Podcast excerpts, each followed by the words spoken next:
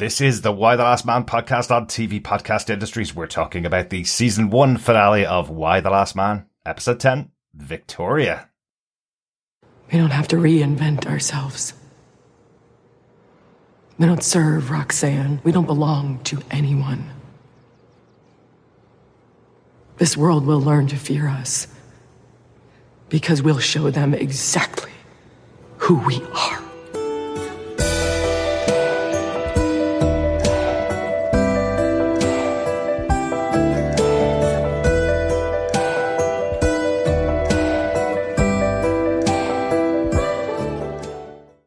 Welcome back, fellow survivors, to the finale of season one of Y the Last Man on TV Podcast Industries. We're talking about episode 10, Victoria. I'm one of your hosts, Derek. Hello there, fellow survivors. I'm one of your sponges, John. And I am Chris. Or why am I Chris? Well, welcome I back. still haven't Chris. got that answer. Yes. Well, welcome back. You weren't here last week, so why wasn't Chris here last week? would, be, would be the question for this week. Yes. The, the answer was unfortunately just day job. Um, Yeah. I was working uh, basically what was considered APAC hours, Singaporean hours. There you So go. while everyone else uh, and my gentle giants of the podcasting world were podcasting, I was snoring in bed. Excellent, excellent. Yeah, um, I think John went through every time zone in the world trying to work out which time zone you were in that you couldn't join us last week. But at least you're back here this week, Yes. and John clearly has been watching too much of the Great British Bake Off because he's connecting the episode titled Victoria with a Victoria sponge. Yes, I am. Tasty. and fierce. Tasty and fierce. There you go, a very fierce Victoria Sponge. We are going to talk about the last episode of Y the Last Man in full spoiler filled detail, so go out watch it. Make sure you've seen uh, the finale and all the episodes beforehand, because uh, we will obviously be talking about uh, everything up to the end of season one. I keep calling it season one. I'm still quite, quite uh, upbeat, hoping that there will be a season two of this show. I think it ends with uh, some interesting cliffhangers and some good things for another network to pick up. But it is the final episode of Y the Last Man on FX on Hulu and Star on Disney Plus as we get it over here. So wherever it comes from next, it will be different in the future. yes, and it does leave on a bit of a cliffhanger. A bit of one, but I, I, I think we'll get there, obviously, Yeah. as we get through the episodes, but I don't think it's as big a cliffhanger as I was expecting. Oh, no. Knowing it was getting to the end of the season. I think it's kind of a, and now they go off on their journeys, and that's, that's kind of where we're left, and that's fine. And hopefully it does get picked up to continue the story, because there's loads more story to tell. Um, as this is the final episode of Y the Last Man, we would love if you subscribe to our podcast on our main feed on tvpodcastindustries.com. We got loads more shows to cover in 2021 and lots more to come in uh, 2022. Hopefully 2022 or 2023 will give us a second season of Y the Last Man. But if you want to subscribe to the podcast, you'll get everything that we do. Uh, just subscribe on tvpodcastindustries.com or find us on any good or evil podcast catcher by searching TV Podcast Industries. Uh, you'll find us there and subscribe and find all the shows we're covering. I know we're covering Wheel of Time and Hawkeye just in November, uh, with another couple of shows coming up, uh, in December and a couple of movies coming up that we'll be covering for the rest of the year. But if you want to join us for those, you'll find them all over on TV Podcast Industries. We'd also love to hear from you, uh, about Y the Last Man or any of the other shows we cover. You can email us to feedback at tvpodcastindustries.com or join us over on our Facebook group at facebook.com slash groups slash TV Podcast Industries. Guys, let's get into the discussion about the finale of Y the Last Man. Yeah. Yep, let's get going. This show, once again, is based on the comic book series from Brian K. Vaughan and Pia Guerra, with the showrunner Eliza Clark taking over writing duties this episode. She did do the teleplay for the finale. And the episode was directed by Daisy von Scherler Mayer, who directed episode three of this series. Uh, I mentioned back in episode three that Daisy von Scherler Mayer has, has done uh, some episodes of, of Walking Dead, another uh, big post-apocalyptic show as well. So, uh, so great that she's been back on board for this finale. Yep, great bellwether indicator, I guess, that the showrunner is taking up writing duties for the final episode in in uh, season one. Mm-hmm. Uh, that's our normal kind of little. I, I guess it's a, a little indicator um, that, uh, that you know the showrunner is involved. Yeah, yeah, you tend to see on shows that we haven't enjoyed the finale of a season that the showrunner hasn't been involved in the last episode. But actually, if you if you've been looking at the the uh, Twitter account for uh, Eliza Clark during the series, um, she seems to have been on set all the time, and obviously was in the writers' room for every episode, so heavily involved as a showrunner for the show, and been Yeah. uh, really interesting uh, seeing the behind the scenes work that she's done on the show and how involved she's been. So great that she's uh, written the teleplay for the finale. John, do you want to tell us what they gave us with your synopsis for Y the Last Man, episode 10, Victoria. Sure. Before the event, at a family dinner, Yorick, Beth, Hero, Jennifer, and Dean have a fraught meal when Yorick tries to share his new performance with his parents and sister. Failing to get the reaction he expects from Hero, he baits her by revealing she's got a new boyfriend. Making the night even more uncomfortable, Hero reveals that her new partner is already married with a baby on the way. But why would her parents be concerned when everyone knows her father's secret that he's sleeping with his teaching assistant?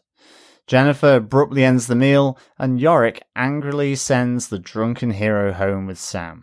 In the present day, while awaiting an attack by the daughters of the Amazon on the town of Marysville, Hero learns that the government has fallen and the president, her mother, has been killed in the insurrection. The next day, the Amazons begin their attack on the town, and they soon realize the former prisoners are ready to defend their home. While the two sides are occupied, Yorick, Dr. Mann, and Ampersand make their escape, and 355 goes to help the former prisoners.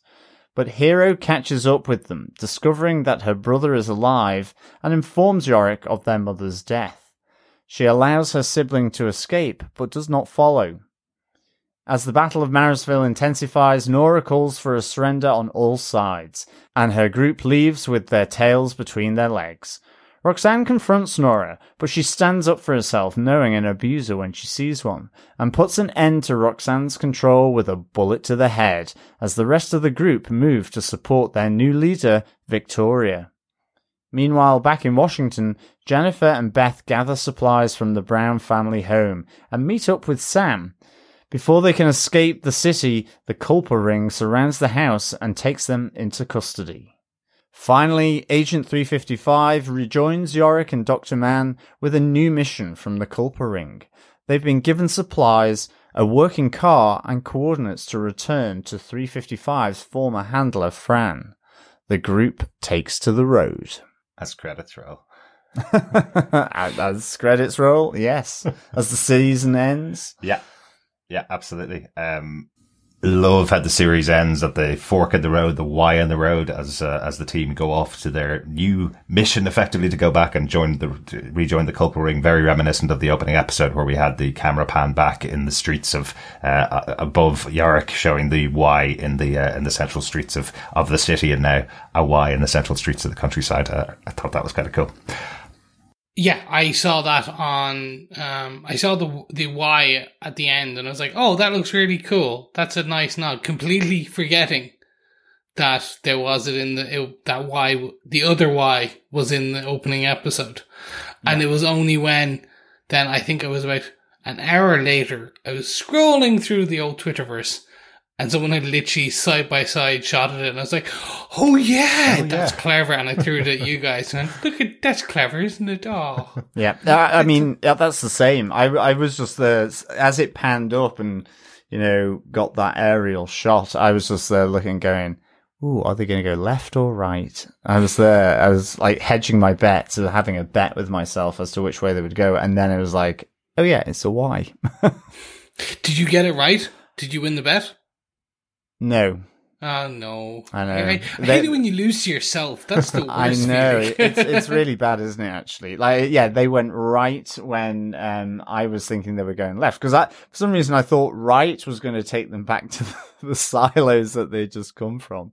anyway, I thought way too much about that yes. final uh, scene. Well, let's find out what else was on your minds uh, for this episode. Chris, you didn't get to join us last week for episode nine, so you, I guess, had hopefully had the pleasure of watching both of these episodes uh, back to back, potentially, or very close together. What did you think of uh, of episode nine and episode ten? Very close, twenty four hours difference. Yeah. Um, absolutely loved it. Um, I, I essentially needed a, um, I, I, I, I I've said this to you guys before, but I might let the listeners know as well. I, especially when I, when I'm doing weird time zones and I'm tired, the, the shows like Why, shows like Hawkeye coming up and like the Wheel of Time, especially, I have to be in a good mood because it is a, it's a, a show that either amplifies my mood and makes me elated or I don't want to bring any dark tiredness to my shows that I'm watching. So I did. I delayed watching episode nine last week. So I got to watch this one pretty much a couple of hours, about, about 24 hours, uh, before watching the finale. So the flow was fantastic. I could imagine, imagine if this was terrestrial TV, back old school cable. I could see this being the, the, like, the two hour finale Okay. of Y the Last Man. Like, you could very much do because it was in scale epic because you had each episode had these major battles um in in the Pentagon and then uh, obviously in Marysville. Um so it just and they each had huge resolutions, each had huge twists, quote unquote twists, like just more Yeah. changes to the characters. Um, but overall, really enjoyed episode nine. So coming into episode 10, I was on a high. I, I thought I was like, this is going a very interesting way. H- Very happy and hopeful that they're going to set up something like not leave. And I I think I said we leaving on a cliffhanger. We mentioned yes, it's not a cliffhanger. They tied up a lot of things. Mm-hmm. It's just they dangled some story threads in front of you Absolutely. that you were like, "Ooh, what is a Culper ring? I'm interested." The story's not over, but a, a sizable portion of what we've learned in season one has been tied up quite well, I think. Uh, overall. Correct. Were you as shocked as the re- as the rest of the world was when uh, Regina took a bullet to the head? Oh yeah, Yeah, that was cool. bit of a uh, a bit of a shocker. Uh, in I. I, I, I, it literally, I was convinced she was the antagonist. uh-huh. She like, and they set it up so well.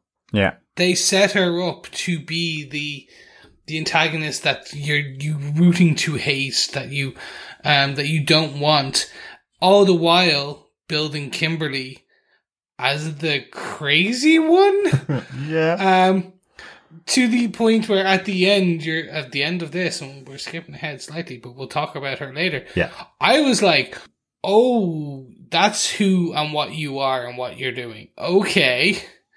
Um, very interesting. Excellent, excellent. Well, let's take it into our top points for the episode, Chris. Since you weren't here last week, I think we can uh, get you to talk about your top point, and I know you want to talk about Marysville uh, in your point.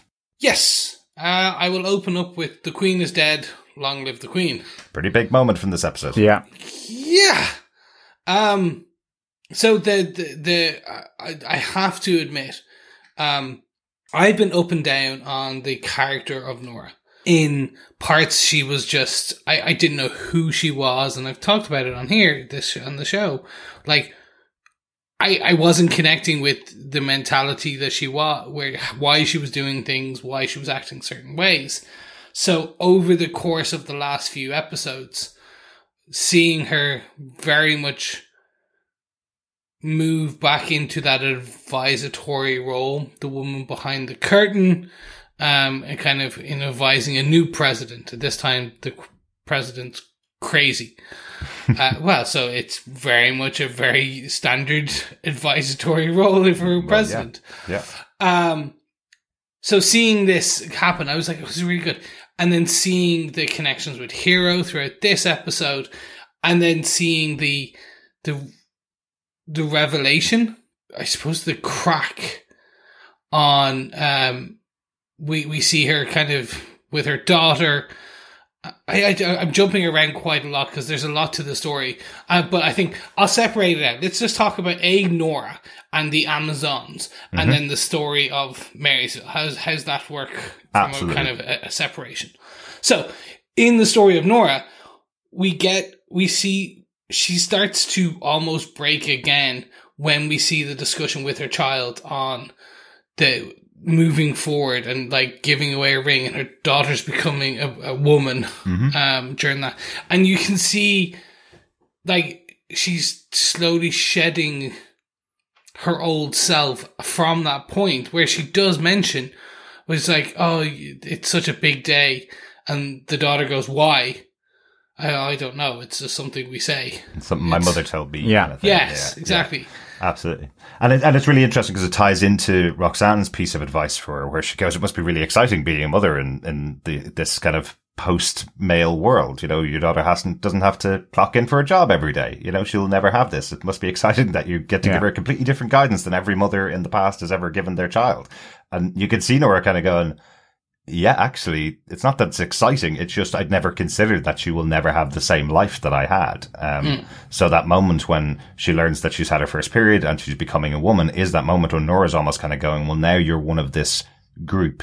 And now I need to readjust my expectations for this Yeah, world. exactly. Uh, Yes. which I think, which I think comes across really well. God, It's- Marin Ireland's performance in Yeah. this role has been fantastic throughout the Yes. series. But, but she just is able to translate her thoughts directly onto her face without saying a word, it, it, particularly in this episode. Well, that's it, and it it's really nicely finished off as well. Where Mackenzie says, "You're sounding like Roxanne," and it's no, Roxanne sounds like me. I mean, it's a great line. I mean, it, it's almost like, oh, I wish you could have said that to Roxanne, um, a- as well, just to really put her in a place in in a sense. But it, it's that um it's just that wonderful um realization you know building from her finding out roxanne's secret that in effect roxanne is a complete fraud.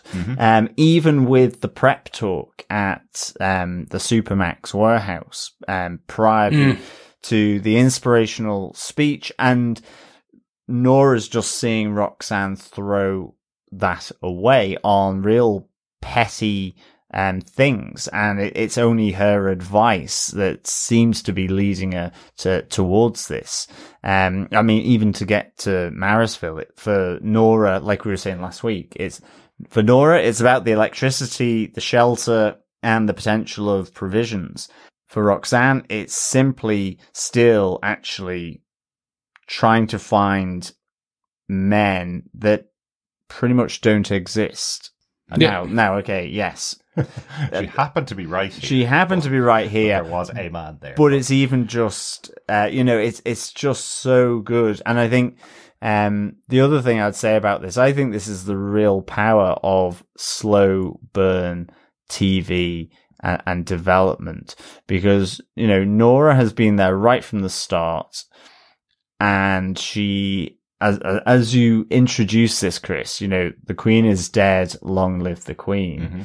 Um, she has turned into a queen. We've seen her trials, her tribulations at her lowest moment, at her most defiant, effectively in this episode as well. On, Yeah. on a number of times, both the the the the the bullet um to the head, but also where she says surrender in in the battle. Absolutely. Exactly, and I'm gonna separate to Marysville in a second. Uh, but let's literally talk about the ending. That that shocking, shocking twist, and that was technically a twist. And I'm Yeah. going to ask you, Chris, because we kind of uh, cottoned onto this about three or four episodes ago when we saw the title for the final episode. We went, oh, hang on a second. It's Victoria. It's the name of the episode. And clearly Victoria is going to be the person that arrives in the last episode. So will it be Nora or will it be Roxanne that changes their name to Victoria? It was what was going through our head. Didn't say it on the podcast. Didn't want to spoil it for anybody that hasn't read the comic books. What did you think coming into the episode? Knowing the episode was named Victoria, were you spoiled at all that it was Nora was going to be Victoria? No, I did not connect Victoria comic book mm-hmm. with Nora or anyone else. My assumption was there was a new queen bee about to be born, and, Right. and I like someone who was going to that. This wasn't there wasn't a, an even bigger looming threat of an Amazonian warrior someone new essentially that was my like i i assumed i know what happens when you make an assumption Yeah, Chris. um, i thought they would just bring in that special almost like do you remember when the walking dead brought in negan yeah, yeah. that which is last episode bring in this big well-known like killer person Right. to that embodies like that character we know from the comic books that who Yeah. could read but who within who could chew the scenery enough in two scenes that would make everyone go, "Oh my god, we got to find out more about this Victoria in season two. Okay. Yeah. That's what I thought was going to happen. Yeah, and I, I think the the reverse has been played here. Mm-hmm. They've allowed the chewing of scenes to ferment and develop and gestate across the whole season with Yep. Nora, Absolutely. and that's what's really really powerful. I think about it. I I think the the only thing I wondered, but I guess it would detract from the central group of of Yorick and Alison Mann and 355 and Ampersand, let's not forget, um, Ampersand, um, is, is, I thought this would have been the end. It would have been the cliffhanger of effectively for non-comic book uh, readers of Nora shooting Roxanne in in the head. Okay. Uh, and I loved how that played with the camera where you don't Oh yeah, actually beautiful. see it um other than the barrel, but just where Nora and Roxanne line up. Mm-hmm. And I thought it was going to continue panning. I thought that was a really interesting choice. Um and then just straight to the muzzle of the handgun. Absolutely, especially because the final lines from Roxanne are "You don't have the guts." Yeah. as she gets Yeah. shot in the head. And Yeah. I, I love it. I love. I love how the how it was filmed. I love seeing Roxanne fall to the bottom of the pool uh, in a real dead man drop. You know, it doesn't look. It looks like a proper stunt mo- person did this job of falling into the pool and falling to the bottom of the pool because it looks like a dead body falling to Yeah. the bottom. It looked Yeah. really, really stylish. Uh, you're absolutely right, though, John the this introduction of Nora across the season and building her into the character that she becomes of Victoria. If we haven't mentioned before for non-comic book readers, Victoria is the, is introduced as the leader of the Amazons and has her own agenda, uh, similar to Roxanne's, but but uh, much more thought out, I suppose, in the comic books. So introduced fully formed as the leader of this group. Here we're getting so much more backstory, and I think we have a very different version of Victoria in the TV show, knowing the knowing where uh, Nora came from and developed into this character of Victoria in the TV show. So if we do get a season two and we see this character, I think the Amazons are actually going to be quite different, but led in a similar way by somebody very strong and, and who knows themselves really well because they've gone through the journey they've gone through in this season. I wonder because I wonder does Nora also sorry does Victoria in a season two of this can take and continue some of that feverish Amazonian kind of rhetoric that um that Roxanne used because it worked so well. I think she takes So- the rhetoric that she was trying to get Roxanne to adopt Yeah. Um, Yeah. if she gave that rhetoric to Roxanne, Roxanne was effectively go out and find any but any man that's on the planet and we'll kill them.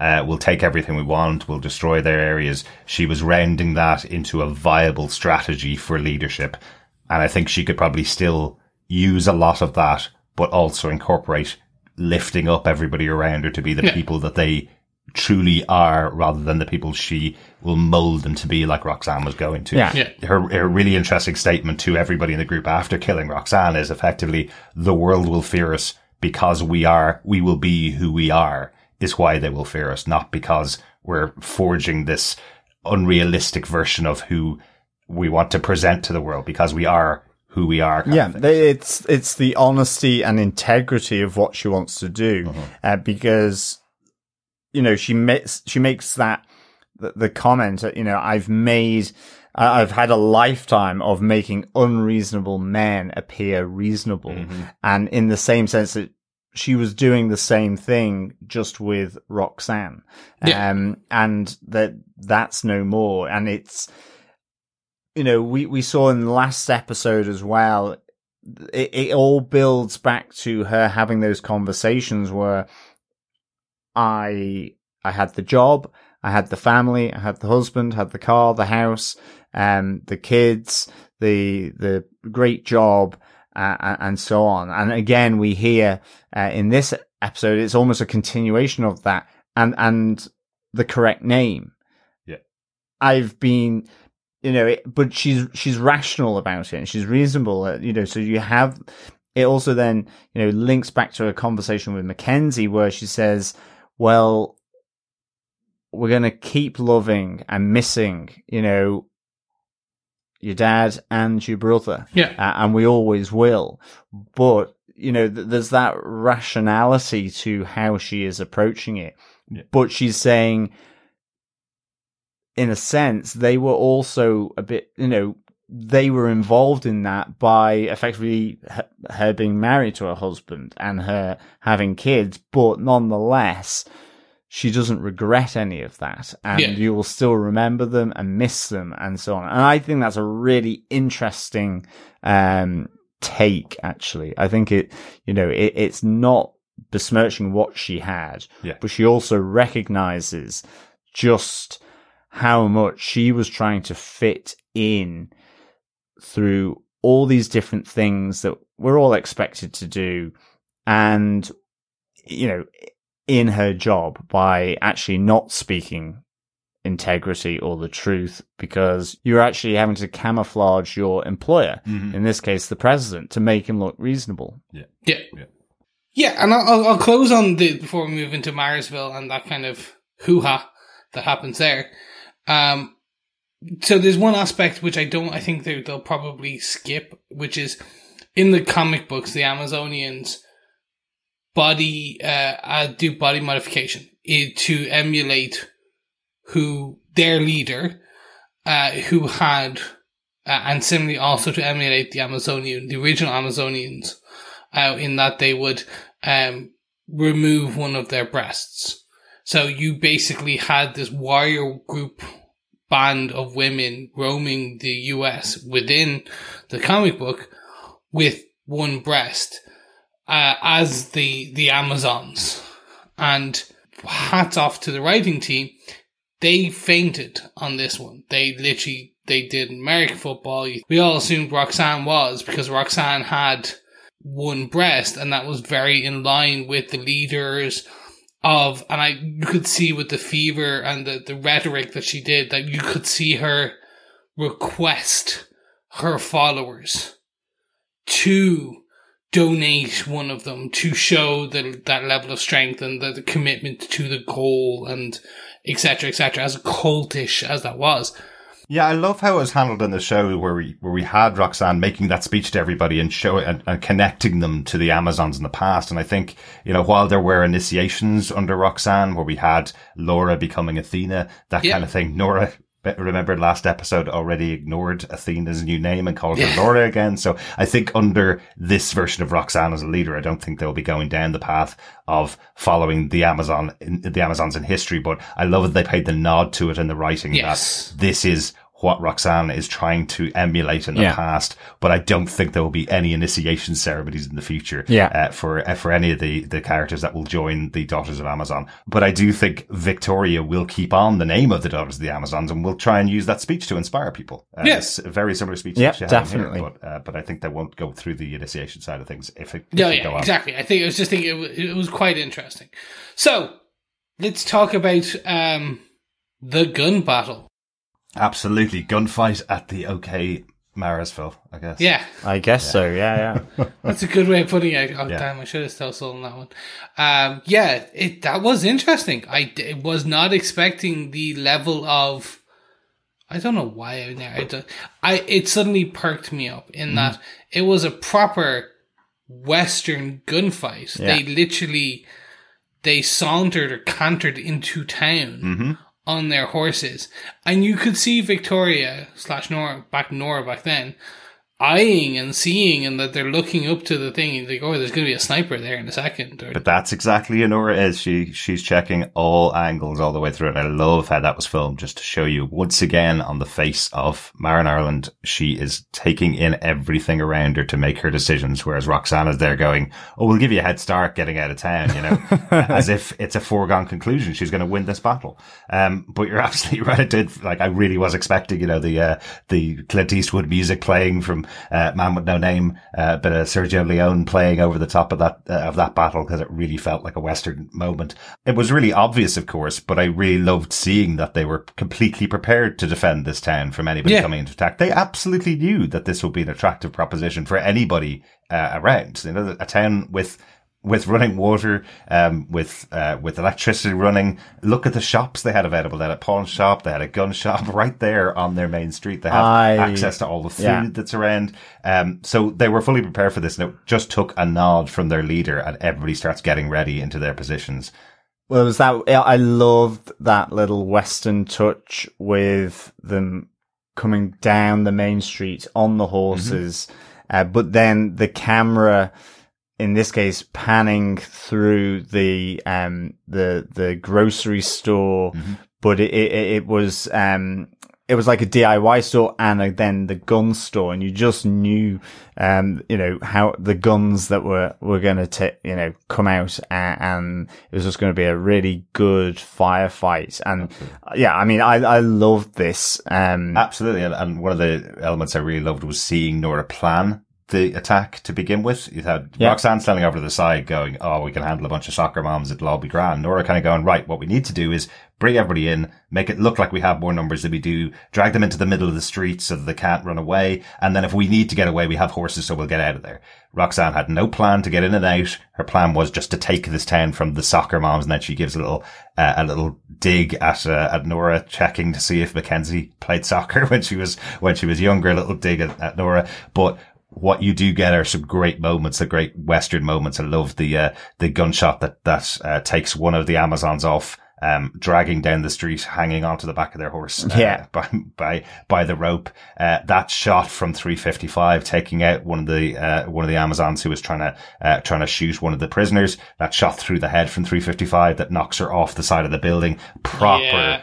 proper Western Yeah. stunt there. It was really cool. I, I also loved um 355 with the you know the the feigning the the damsel in distress um uh, like and that she's injured herself. And then the other gunshot that I thought was really clever, I loved it, was where she fired into the dirt in, in front of the horse to make it rear up uh, and take out um, and knock off effectively one of the daughters of the Amazon um, off the off the saddle. I thought that was just superb. I, it, it, it's those moments, isn't it, where you kind of go, "Oh well, you know, if if this really happened, I, I I think I've got two now.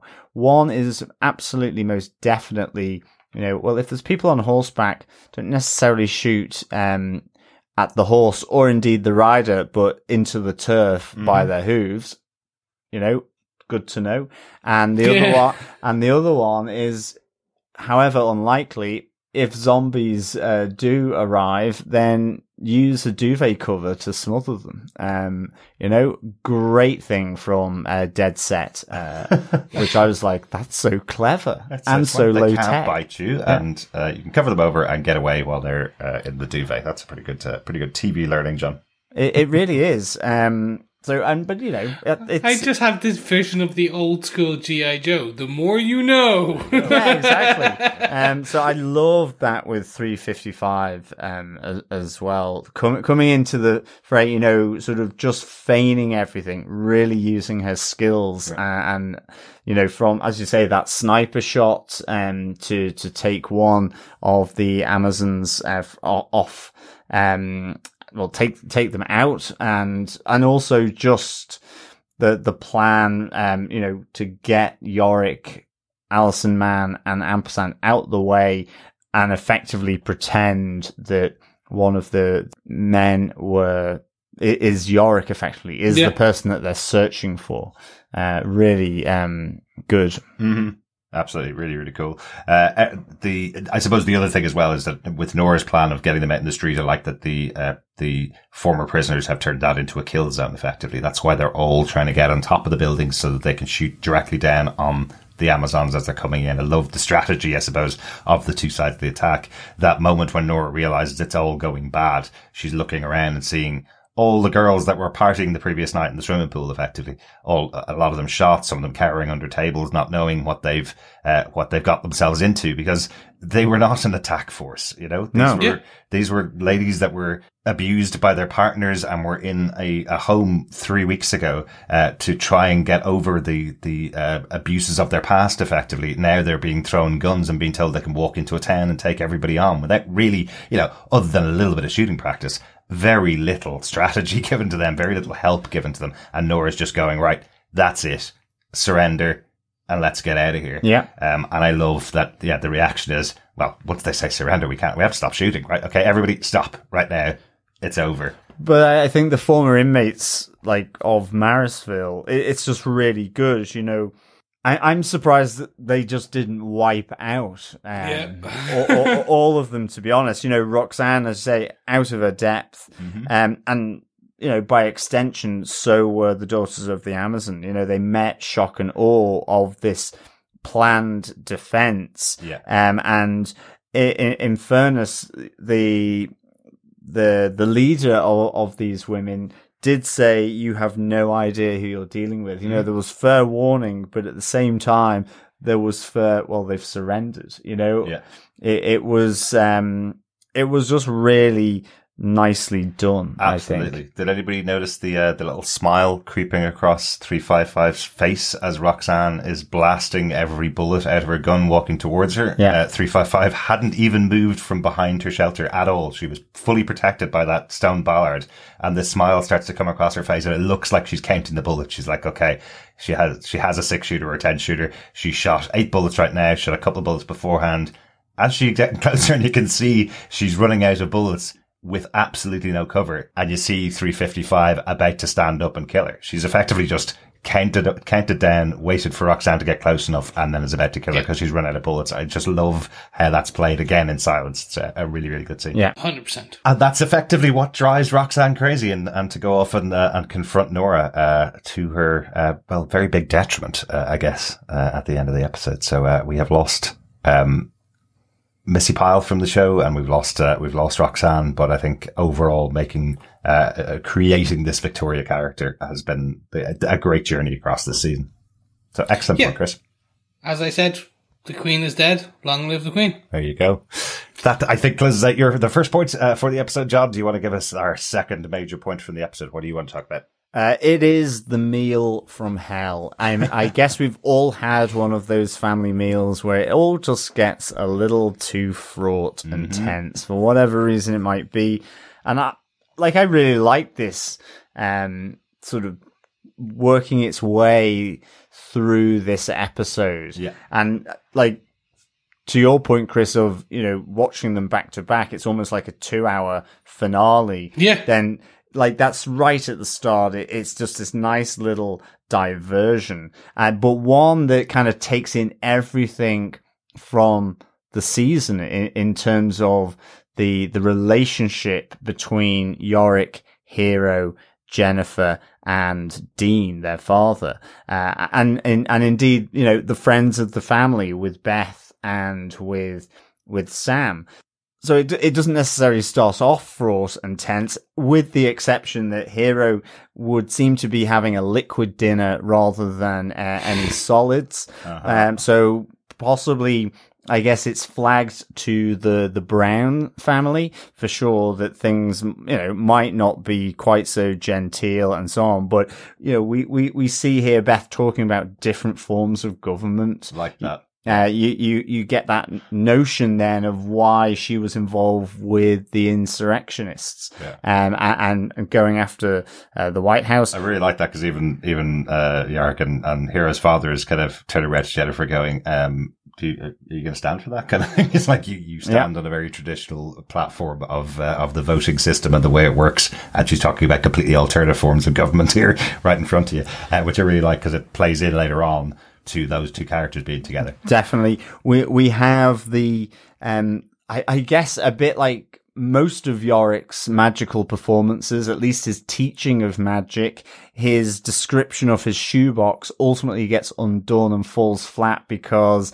he's not including Hero and Hero, you know, decides to just really sort of begin to string him along and, and, and how, you know, why am I not in there? You know, you've talked about uh, dad, you've talked about mum and, but I'm not there. Wh- What's wrong with that? You know, and, and baits him with, um, oh, it's it's just about the straight white cis guy whose mother is in Congress, you know, which then brings up the back of Yorick, who, you know, counters with the bait, um, where it, it, it ultimately makes the meal even more uncomfortable, um, as he throws the, you know, the dating curveball of, of Hero. Absolutely. And it's just that Hero tells everything because of the thing that's stirring everyone in the face, which is Jennifer's husband, Dean. Uh, and who, you know, it's nice little touch just seeing him on the phone off to one side and what have you. Um, where she ultimately it becomes honest, um, and, and, and says, well, his name's Mike. I've met him. It, he's married. They're about to have a baby. Um, that's basically why you haven't seen him because I'm dating a married guy. And Love that from Jennifer. She's kind of like, he's married, but is he getting a divorce? And she's like, no, no, no, he's married and he's got a kid in the way. Their, their relationship's going great. I'm just dating him. you know, um, did it like, this does feel like a family fight at, at a dinner. table. Definitely, As, as definitely. you mentioned, John, I think everybody's had those uncomfortable ones, especially out at dinner when, uh, particularly when there's a mother in the, in, around that table going, Oh, I really just wanted this night to go well. And suddenly you're all at each other. But one thing that comes across really well in this family unit, uh, is the two kids trying to one up each other, right? Yeah. So that's definitely my family. I have four older brothers and myself all trying to one up each other. Yep. With, if you, if you dig one, one of them, you'll be dug back or they'll dig at another brother. And then everybody kind of goes round in a circle at the table, really uh, uh, digging at each other and completely embarrassing the parents. Does the context of this dinner happening where it does at the end of the season here work, work better for you after knowing Hero's experience of this family and that conversation that was had with Roxanne earlier on in the season about thinking about all of those times you're dealing with your brother and your father and how they would have put you down when you weren't in the room. Does that does that add context to this dinner for you? Well, I, I I definitely think so, and I, it, it's around two main points of the family dinner. Um, first of all, it, it's just that everything blows up about Yeah. um, her father's affair, but it's how she responds to that when she's the one effectively with all the eyes on her and being castigated um, for for dating a married man, which is well, why why shouldn't I say it? Um, you know, why are we all protecting Dean's secrets? You know, your secrets, and it connects in to actually where she's being asked to talk about her family in the the supermarket Yeah. by Roxanne about well did they ever have you back and we actually get um her speaking to her dad and to Yorick saying you never have my back and neither do you. Yorick it's that echo of that conversation that she had with the um the the the women and led and forced by Roxanne at, at the price max which I, I thought was really really good. And the other big one is because of the way the conversation has turned because Jennifer's the the congresswoman, um, she says, "Oh, I've got to go. Um, you know, it's kind of I'm not going to do it in this restaurant where I come regularly and people know who I am. Uh, I've got work to do. I'm about to go off. Um, and but it's the whisper." Into Hero's ear that we never hear. We don't know what she said to her. Um, and it, it's that where that to me just feels connected to why she doesn't particularly want to rush back to, um, her, her mum at the White House with Sam at, at that time. So I, there's some really nice elements here, really intimate elements that, that connect in with the previous episodes Yeah. and the the actions of, of of the characters, which I thought was um really just superb to be honest. Even post meal, Sam coming up to Hero and the complexities around their friendship, relationship, um and you know, Hero's quite honest saying I made a mess. Um, but Yep. you, you get a really, I, I thought it was just really cute was Sam kind of doing mini kisses with his fingers on her cheek Yeah. to, to kind of say, you know, and then giving her the hug. Yeah.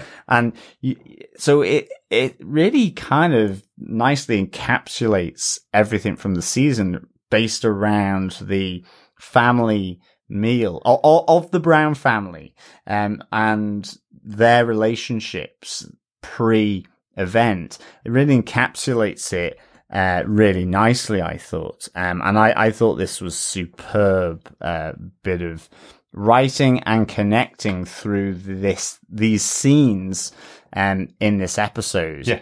And it even connects in within the episode because it's spaced out uh, between these because you you know, you, you get thrown into this moment where it all blows up and hero has a moment, but you, it, it, it connects from where Hero and Nora are having that conversation by the pool after she's learnt of her mother passing Yeah, away. yeah.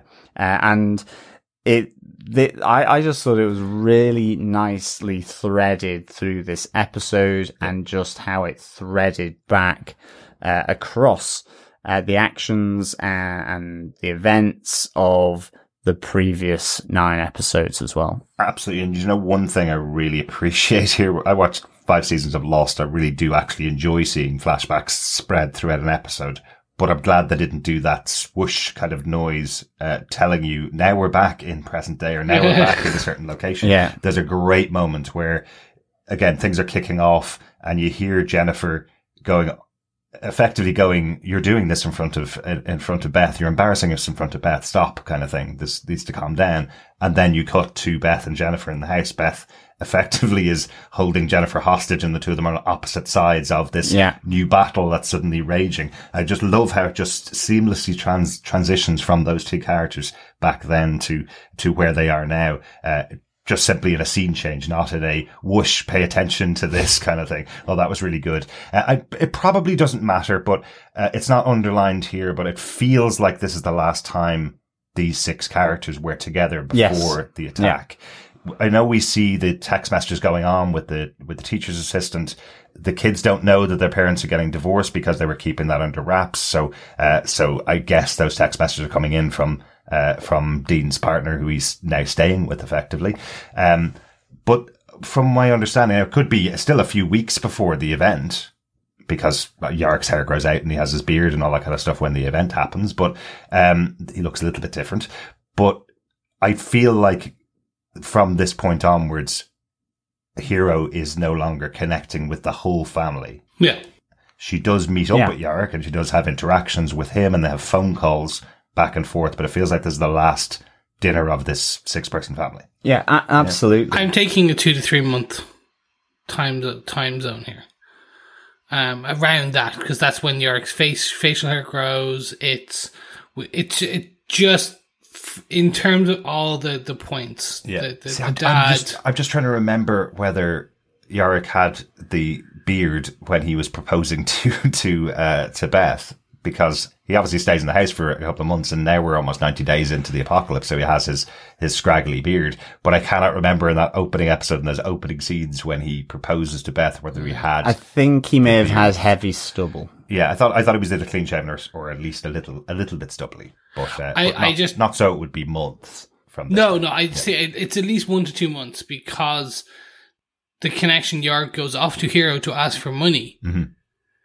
Is the the key. That's the differentiator because she like you, you don't do that two days, three days, a week after. You do that like a month or so after. You do it your family, Chris. Yeah. Okay, we shouldn't. Oh yeah.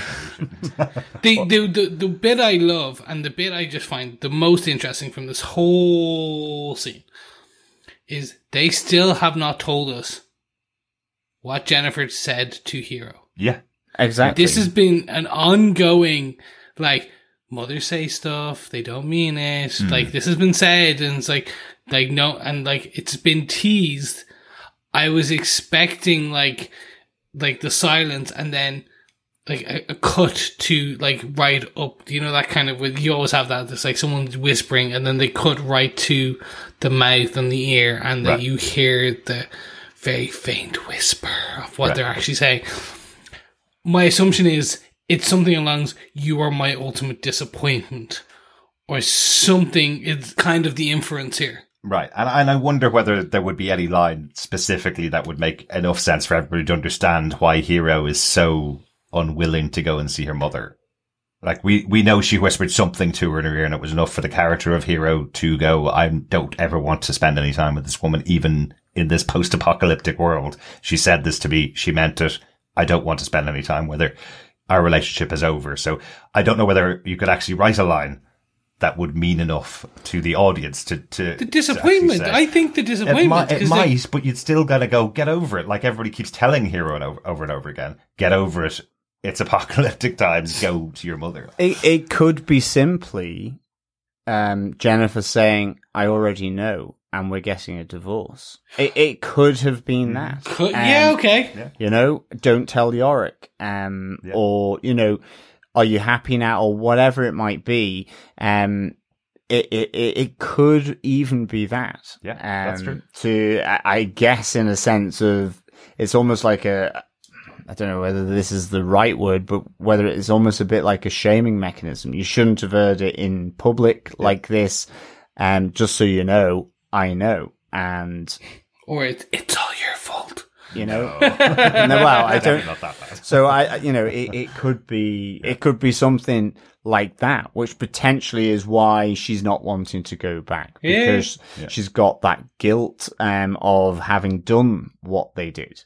Um, I wonder if we get that, if that's a season two. I, I wonder they they may spend more time on it in in there. I'm I'm just not too sure. I need any more than's in this episode because there is. I, I suppose can I bring in a, another couple of elements into the story of Hero in the episode if you don't mind after the.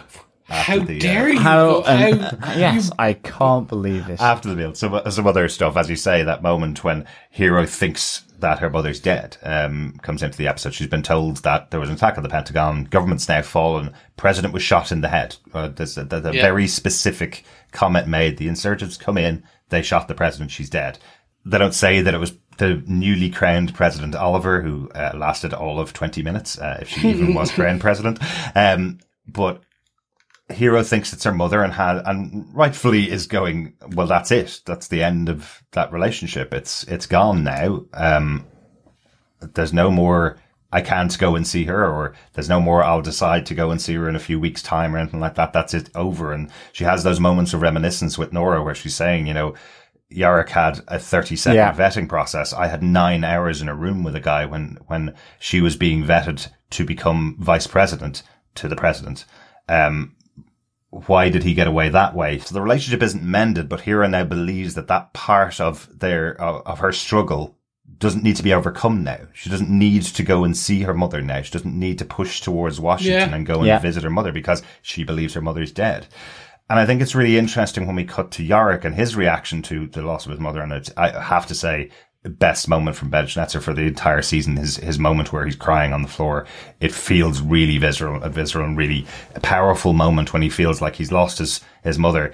And he says, "And my sister's brainwashed and joined and has joined a cult," which I think is again Yorick's impression of what's going on. What I think has happened in this episode when we put everything together from what was happening at the meal, from what we've been told about how Hero's been treated and how she agrees she's been treated by her family, is Hero's now found her place in the world. Something that she never had before. That's why she was throwing herself into the arms of married men. That's why she was drinking to excess all the time. That's why she had her problems with her family and why she lashed out at everybody around her was because she hadn't found a place in the world where she belonged. Yeah. Yes, Roxanne, not a great person. She's now at least aligned herself with Nora and aligned herself with the other women who've been treated the way they have in the world. And she's found somewhere she belongs now. Yeah, And, and the that's- reaction, the reaction from Yorick is she's been brainwashed and joined a cult. Well, she hasn't been brainwashed and joined a cult. She's actually found a group of people that treat her with respect and that's want to be around. her. Yeah, and and that is that's to me would be the really interesting season two or three or wherever it fits in i- Yeah. i- is that idea is that she has made this choice uh, on the assumption that her mother is dead she's made the choice to align with um with with Nora Um, you know, we see that after Nora has become Victoria and Mm-hmm. shooting Roxanne, she's the one that stands with her as the other girls, at least initially, have their guns turned on Nora. Yeah. Yeah. And so, but It's a really it- shock- it- it's a real shocking yeah, moment for but- them because they're kind of going, "What do we do now? Hang on a second. Our leader would have told us to kill her. What do we do now?" And then as Hero joins her, everybody else turns. Yeah, it, it it's also the fact that you know Hero and and Victoria now are absolutely intimately linked in that Nora knows anyway who her mother was, Yeah.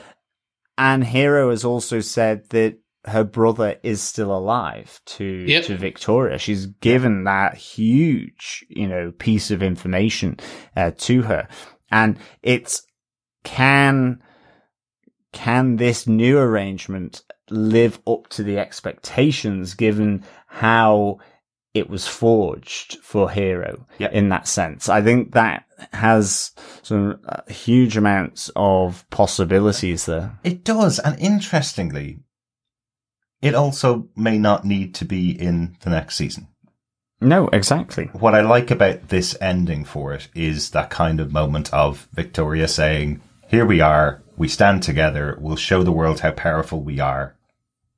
And it feels like a closing out of the story of the Daughters of the Amazon in a way. This is who we are and this is how we set up.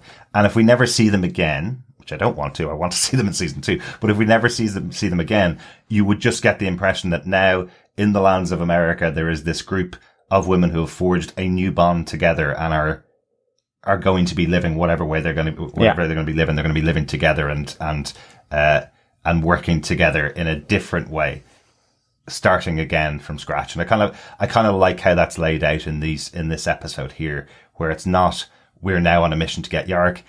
Victoria doesn't seem to care that Yorick's still alive, other No. than how it affects Hero Yes. which I love. It is my brother's still alive.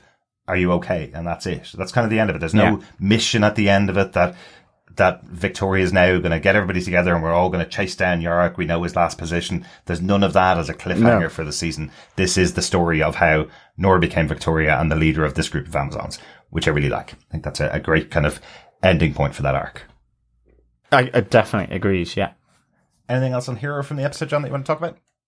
No, um, I think uh, the the plates can be taken away from the table and uh, the the the bill paid. Yeah. I like that. Well done. That's a pretty good job. Thank you. Um, Derek, what's your top moment? Um, I'm going to just talk about the Culper Ring uh, in this episode because the Culper You, Ring. what is the Culper Ring? Who are the Culper Ring? Are you a Culper Ring? We don't know anything about the Culper Ring uh, in the show. Uh, we don't. We know a fair bit about them, to be honest. Uh, 355 has been a member. She was recruited by a character called Fran. Um, she met up with uh, with Agent 525. I know last week we were str- struggling really hard because we saw Fran's name in the credits and we saw Agent 525 in the cr- in the uh, in the credits, and we were trying to piece them together. So here we go. the Culper Ring that we know right now, 355. We know Fran, her handler, who was the person that recruited her from the orphanage. And we know Agent 525, who was the person that she met when she took a detour from Boston. Right? So 525, it looks like did actually meet up with Fran, even though 355 didn't. They then left a tracker in the village of Marysville, giving 355 a way out of that, of that town and a mission to go back and join back up with this new version of the Culper Ring, it seems, led by Fran and, and 525. Really interesting because, um, it looks like they've been watching 355 the whole time. Um, that Yeah. was, that was a really interesting moment where we have, uh, Dr. Mann effectively being uh, 355's sandbag to keep her sleeping and give her a, a good night's sleep. Loved Love that moment. Yeah, me too. Absolutely great. Uh, really, really, uh, just a lovely moment between the two of them and, and uh, keeping those characters even closer uh, than they have been in the past. And then she wakes up in the morning and sees this flashing beacon. Uh, I was completely confused to begin with because we saw that beacon last episode being smashed in the river and I was going, but did she have another beacon? but yes, they broke into her house and left the beacon there saying, follow this to its connector. And when you get there, there's going to be some, uh, there's going to be a, a, a new mission waiting for her. So she found a car. They found medical equipment so that, um, Dr. Mann can continue her research on Yorick while they're on their way. It's what it looks like. Yeah. Uh, to going back to the Culper Ring. Um, they have their new purpose and they have their, their coordinates to get back there. So I, I, I kind of liked that tying back in of the Culper Ring and the fact that we don't know much about them and we don't know whether they are nefarious. We don't know how nefarious they are. We don't know whether they're good or bad, effectively. Um, but we know that 355 has a connection with them. So thought that was really interesting. hundred percent. Like the the uh well, I'll make my joke first, which is do you think Fran was named after a nanny called Fran? Fran Drescher, remember? The nanny? Oh, I do. And a nanny called Fran. Yeah. Sorry. Um Yeah, come on. That was giggle worthy at least. It was. Thank you. I- Thank you. I'm giggling. Thank thank you. Thank you. Um, no, so with this, I they they buried the lead with the the the, the tracker on the the windowsill because we had just seen her go and drop and smash her one, mm-hmm. and we have seen three fifty five wake up in the middle of the town, sleepwalk, dream, hallucinate. We've mm-hmm. seen all these things. So I was like, so did she hallucinate throwing out the, Right. was that what the story was? Yeah, yeah. And it was like, oh no, oh, okay. Someone dropped, like, all it would have taken was a shadowy figure shot, a three second shadowy figure sh- shot outside their window. I even wonder if you just take out the scene of her smashing the tracker, would have worked just as well. because now it makes no sense that she smashed the tracker and they just replaced it the next day uh, Well, no, with so a new tracker. There's Um, two trackers. The trackers are paired. So Yeah. her tracker was them tracking, being able to track her. And she, the, the one they just gave her, the new one, was linked to the, the car. Yeah, I think they could have explained it away much easier if they just put her paired tracker that she left back in the in Boston with five two five. If they just put that in the car, that would have just simply explained it. it's a very That's easy one. Yeah, okay, yeah, you know, that, that's. rather than having to replace two different trackers would have been a pretty straightforward way to compare the two of them. Um, so having that scene, yes, a little bit confusing. Also, the fact that it's that she's finding this tracker and the gunshots are going off in town, warning that uh, the attack is coming in from the from the daughters of the Amazon. Um, all of that happening at the same time means that you may miss that it's a different tracker coming in. Yeah. And at the end of the day, Yeah. you could have easily solved in a little bit of writing and a little bit of editing of the of the episode. So it just made a little bit more linear sense. It's not about linear time, though, is it, Derek? It's not points timey along the road. time.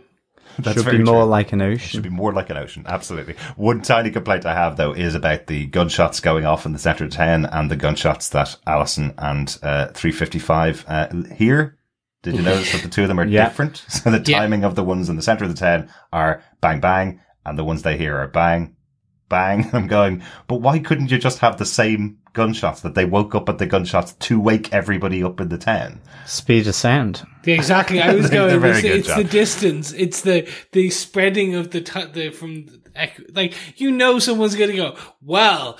Actually, and push their glasses up in their face and go professor on us and write out the speed of sound and the distance from the center of town and all that. Yeah, That's basically what John just did, though, Chris. Uh, I know, but I don't know whether you're having a go at him, but thank you, John, uh, for your scientific explanation of why it sounded differently in that house and why why why not. Um, but anyway, get back to the Culper Ring. Get back to this this wrap up of the episode because the other part of the Culper Ring is is the other quite big part. We we talked a little bit about about Beth and Jennifer going back to the Brown household to collect some collect some supplies, uh, hull up for the night before they go out at night and and leave on the search for Yorick, effectively. We mentioned that last episode that Yeah. we could potentially have all of these groups converging together as all the information feeds through them and, uh, and they go out there. Interesting that Jennifer's kind of going, I don't know where he is. I, I have one last communication from him to say, uh, to say roughly where he was, which was before they got to Boston, if I remember right. That was the last connection that they had to Jennifer. Um, and she doesn't know where he is at all from that point onwards. So Beth is now really frustrated with Jennifer. Um, and then, uh, Sam turns up at yeah. Jennifer Brown's house. he went looking for her. So I understand Sam was on the way to Washington. That was always what he wanted to do. He always wanted to go to uh, go and meet Jennifer. But again, just a little bit of explanation for why he would be there. Maybe just a, a film, a, a, scene filmed of him going to the Pentagon and seeing it falling or him seeing some footage of it on TV, which I don't know whether it exists anymore or not, but, but some kind of idea that maybe he might want to go and check Jennifer Brown's house because it feels like it would be very unlikely for him to walk to her house and arrive there that particular day after the attack on the Pentagon looking for Jennifer unless he'd seen some news. Maybe, maybe we can just say that's what it is. He saw some news saying yeah. there was an attack at the Pentagon, and he tried to check there to see if Jennifer was still alive. Yeah, exactly. Or he he went there, saw what was happening, and so the next point is her, their their family home. Um, but I, I was really pleased that um, Sam w- was in this Absolutely. final uh, episode. You know, with in in respect to the the flashback and also here mm-hmm. uh, as well at, this moment. I guess he wish he probably stayed with um, the high school principal at this stage, yeah. given that um, the you know he, he has noticed the van, and then they're surrounded. We don't know who by. We it could have been the insurgents, and then it we see them in in a room with um, the Culper ring of Fran and 525, Agent 525, mm-hmm. uh, looking uh, at in their holding area. Uh, but Sam looks like he uh, potentially has already kind of been interrogated to some degree. Yeah. Um, because now I know when he met up with Jennifer and Beth, it was nighttime. So maybe I just didn't spot it, but yeah. it, it looked like he had maybe a bit of roughing up at the hands of uh, 525. Maybe. Potentially. Yeah, maybe. Maybe it was on the way into the into the car. I, I was, yeah, I was kind of surprised because you're you're right. I was totally expecting it was the, the insurgents had tracked Jennifer down to well her home. Where would she go if she left uh, if she left the Pentagon? Go to her home. Yeah, I think I think that was my my guess. Now, I'm also wondering how many, many members of the Culper Ring there are. They have the house surrounded with two of them. Now no. we know how we know how capable 355 yeah. is. So they could surround with 525 on one side and Fran on the other side if they're both as heavily trained as, uh, as, uh, 355 is. Or is this the Culper Ring building with uh, 50 female agents who are all former members of the Culper Ring all coming together and now we're bringing 355 back in, uh, to add to that number. So, uh, those are all questions for, for season two. That that's definitely the storyline they'll follow in season two. But I, I love that final line from Fran going, leave them in that room, um, to sweat basically until we know that she's coming in, which is 355 is back on the way now. They know that from the, uh, from the tracker turning green effectively. So, um, so that's what we're going to see if we do get a season two. We'll see more of the Culper ring and why they want Jennifer. They have Sam, they have, um, Beth, and they're going to soon have, uh, the, our, our, other four main protagonists, ampersand, um, uh, Dr. Mann, Yorick and uh, 355 in their grasp all together in one place. So we that's I presume the big story that we'd see next season. I, I assume so. Yeah. I, I one question I do have is it look like on the CCTV there are other prisoners um in the in the prison. So I'm curious to see who they are. Who else the culprit yeah. has? That'd be very interesting to see who it is. Um, I just saw the three. Uh, yeah, I didn't. I didn't uh, spot that at all. Yeah. No. Yeah, hopefully uh, we'll come back to that story in the future. But there's there's lots of other little bits and pieces out of this episode that I, that I also want to pull out. And I suppose uh, one of those is that Yorick is finally standing up. Um, this is the the moment when he uh, when he's realised that his mother is dead. Um, we get a bit of 355's backstory as to yeah, who she great. was and what what actually happened with her family, that her grandmother had taken her out to a, to a club at night, which I love when she was 13. Uh, she, it was the greatest night of her life, but she was taken away by her father. Everybody was angry in the car. And then suddenly, because of a drunk driver, everybody's dead. So it's her life changed in an immediate moment. I love that the sharing of that to, to Yorick, the reason she's sharing it, yeah. saying, I know you think this is the end of your life. This happened to me I thought that was the end of my life, but it's not. Look at me now, kind of thing. So, uh, really like that. I like Yorick standing up, realizing who he is. Uh, really important character arc for the character of Yorick, yeah. given the kind of criticism that's been had by viewers of the show who've never read the comic books. The kind of criticism of who Yorick has been throughout this, the most uh, unlikely candidate for for the last man on earth is someone like Yorick, somebody that you know, is a bit of a loser, is a scrub, as we said last last episode. Um, here he's realizing I am that, I am useless. I need you to train me and I will make sure that I will uh, put in the work to be trained. So I'm not someone to be protected, that I can protect myself. I love that moment of realization of who he is. Uh, I think it's really a really important moment in the episode. Yeah, definitely. I, I was just amazed that they pulled this so forward. Um, this is a late comic book arc piece. Um, and I think this is a, it's a unique way. It's a different take on what the, on the, the, the, the why this happens and what happens and how it happens. Um, so definitely, definitely interesting choice, and I, I I'm here for it Yeah, because it too. kind of sets it up. If we get a season two, it sets you up as the cadet Yorick, if you will. Yeah. Yeah. And it makes sense as well. You know, I, I guess there's only so much you can have, I guess, a bumbling buffoon. Mm-hmm. Um, eh, eh, I don't eh, know. I've been I've been 34, 36 years doing it, and going strong. but you, you know, I mean, that doesn't, that wouldn't necessarily play on a TV audience to some extent for this kind of uh, show. I, I, I mean, I'm just saying, I, Yeah. I, I think I, I think I, I'm Chris, the with Last it. Man would also not be continuing on No, see, see, it's actually Seaman, the last man. Okay. Yeah, Yeah, there it you definitely wouldn't play, Chris. No. at all. No. Uh, that No. would that would be cancelled before it even started production. To be honest. Um, but I think we did mention that. That's one of the things about the comic book. When it was originally written, it was about putting the uh, the comic book type of readers in the place of Yorick. Uh, whereas now we are changing that story and we are looking at a much wider audience to to view It's an show. ensemble piece now. Exactly, exactly. Um, we really do need to talk about Sonya No, definitely. in this episode definitely. getting her comic book death, um, but in a quite a different way, um, because she gets to sleep with Yorick beforehand, um, which gave her, as a comic book reader, gave her two possible options. And there Yes. is there is one character in the comic book that gets to sleep with uh, gets to sleep with Yorick and has a, a very different storyline.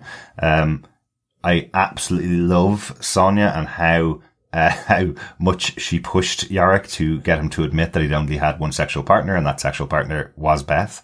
Um, that's something that comes as a bit of a revelation uh, later on in the comic books as well. The fact that that Yorick is so dedicated to finding his fiance who lives in Australia in the comic books, remember, um, is all played back to the fact that this was his first love and the woman that he thinks he's going to marry. He'd only ever had one lover beforehand and it was Beth effectively before this whole thing. So it does kind of play on the innocence of Yorick and who he is because he's never had his heart broken. He's never lost anybody before. He's never, uh, he's never had another serious girlfriend before Yeah. Beth. So that's why he's so dead set on finding her. And that's his only reason for living is to find her and live out their life together. That's why he's ignoring everybody around them. So I love this conversation again, brought quite far forward with Sonya pushing him going, please don't tell me you're going to be one of those guys that's really, that believes sex is serious. Uh, and, and that's absolutely who Yorick is. Um, so I love that it's brought forward, but I love that they, that they push it and, and that there is, uh, that they do eventually do have sex. Well, I love the I love the line that she uses as well. You know, as she's probing Yorick on on sex and love. You know, you'll be uh, Johnny Apple is, um, and the great seed. Um, you know, just this this, this notion of. I guess ultimately what uh, what Kimberly thinks Yorick will be in, in, in a sense, but I, I just I thought it was really nice. I I loved um I loved Sonya in this, and I have to say, R.I.P. Sonya. I, I'm gonna, I'll miss Sonya because I actually thought at the surprise party again, another great line there from Allison Mann, where she comes to tell Yorick and um, Agent 355 about the surprise party, and she says, um, I wanted to tell you so you didn't kill someone Uh-huh. at the surprise party in this, and you could imagine the the Yeah. situation where it's like surprise, and then they're all kind of sprayed with bullets that are kind of hidden among, you know, in in, in the clothes of, of 355. Like, love that line. 355 does not like surprises. Yeah. She really doesn't. But I, I thought, um, I thought Sonya was just great in this episode from, uh, you know, probing Yorick around, you know, what he thinks about sex and just the, the, the little, the little baits, but you, you know, affectionate baits, you know, that she was doing to him, but also then because she opens up as to actually what she did. And, you know, I mentioned it before. I thought I loved her explanation, um, of, of time. Uh, I, and maybe that's because I'm getting into uh, Wheel of Time soon. Maybe it's because we just did about what if uh, and, and the concept of time there. But mm. I just thought it was really, really, um, really nicely put. You know, that we find out she's she's killed someone, and these dots on a line that you know going from one to the other. That around that bad moment, the before and after are also the worst things that you've ever done. That they're they're you know that they're implicated with who you are on the timeline with this one moment. Yeah. Um, it's the time uh, before the bad thing yeah. and the time after the bad yeah. thing. And that's it if you think of it and, linear. Yeah. And she says, I like to think as time more like an ocean, uh, that you can't pick one moment out because all the good and bad are mixed together. I, she is more than just the sum of that single moment that yeah. landed her in a court and then to prison. She has had um, you know, a, a, a full life of many different good, bad, indifferent experiences, Absolutely. you know, that is who she is. And I, I just thought this was, I thought it was really good. I, I was actually really pleased that they kind of got it together. I thought it was a, nice thing for this relationship, Absolutely. given how it, it, it's, you know, it's been the, um, o- over the course of their stay. And, um, yeah, so it was a real shame that, yeah, she got shot in the head. Yeah. That was a good shot as well. I was surprised that, um, one of the daughters of the Amazon could do that from uh, from on horseback. There were a couple of very good shots. Well, that, that is that true, and they were practicing. The we, you know, that's true. I keep yeah. forgetting that Roxanne had them in drills mm. all the time. So actually, now it makes more sense. Yes. Yeah. Not not everybody was a great shot, but there were some great shots in there. Um, yeah. But I must say, it also from a directing standpoint and from a camera work standpoint, the shot of Sonya falling to the ground with a bullet to the a bullet to the head out of nowhere, seemingly because we didn't see where it was coming from, uh, I thought was fantastically done. A real shocking moment uh, for the episode, yeah. but um, as I say, that is the comic book end of the character named Sonya uh, from from the books, but she doesn't have the uh, the sleeping with Yorick moment um, that we get here. I have to say, there's also one of the great line that I love, which is uh, where Sonya's being playful with Yorick. You know, we we heard even throughout the episode, there's so many times Yorick's being told, you know, this is a, this is the girl that you like. You know, 355 is going. We can't stay in the town because just because there's a pretty girl here. Everybody knows it, but him, it seems. And I love that Sonya calls out, going, "I'm really going to miss you." And what's the response in any like meet cute that's going on in any other TV show? It's usually "I'm going to miss you too," and then they kiss. No, with Yorick, it's "I'm going to miss you guys too" to the whole town uh, as he's talking to the girl that's trying to chat him up. Uh, fantastic.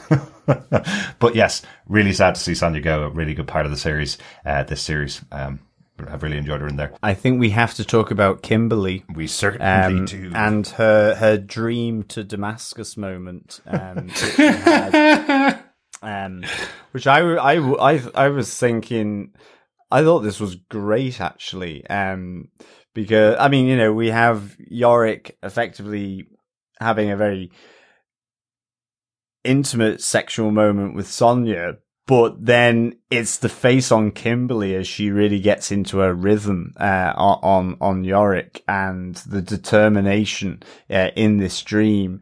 Uh, and as I say, the road to Damascus. What I what I really liked was just the immediate contrast. Um, I broke up laughing for ages. The, that immediate contrast after coming off this really intense sexual dream.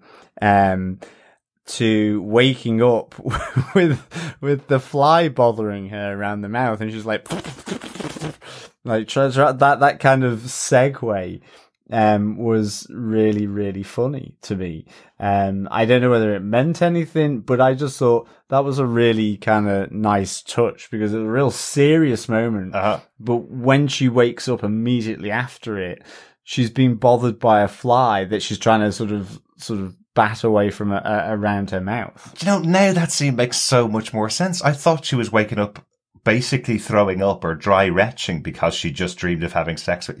If she's being bothered by a fly, that makes so much sense, especially because she says this is now the plan that she has. Yeah. That everybody now has to get, get Yorick. But me first is what it seems like. Uh, she, her version of Yorick in her dreams is way different from real Yorick in real life, isn't it? Yeah. Yep. He looks like he could be on the cover of a of a Barbara Cartland romantic uh, romantic novel, um, uh, holding on to Kimberly. Uh, but yeah, that's a that's a very different version of Yorick than we've seen uh, for this entire series.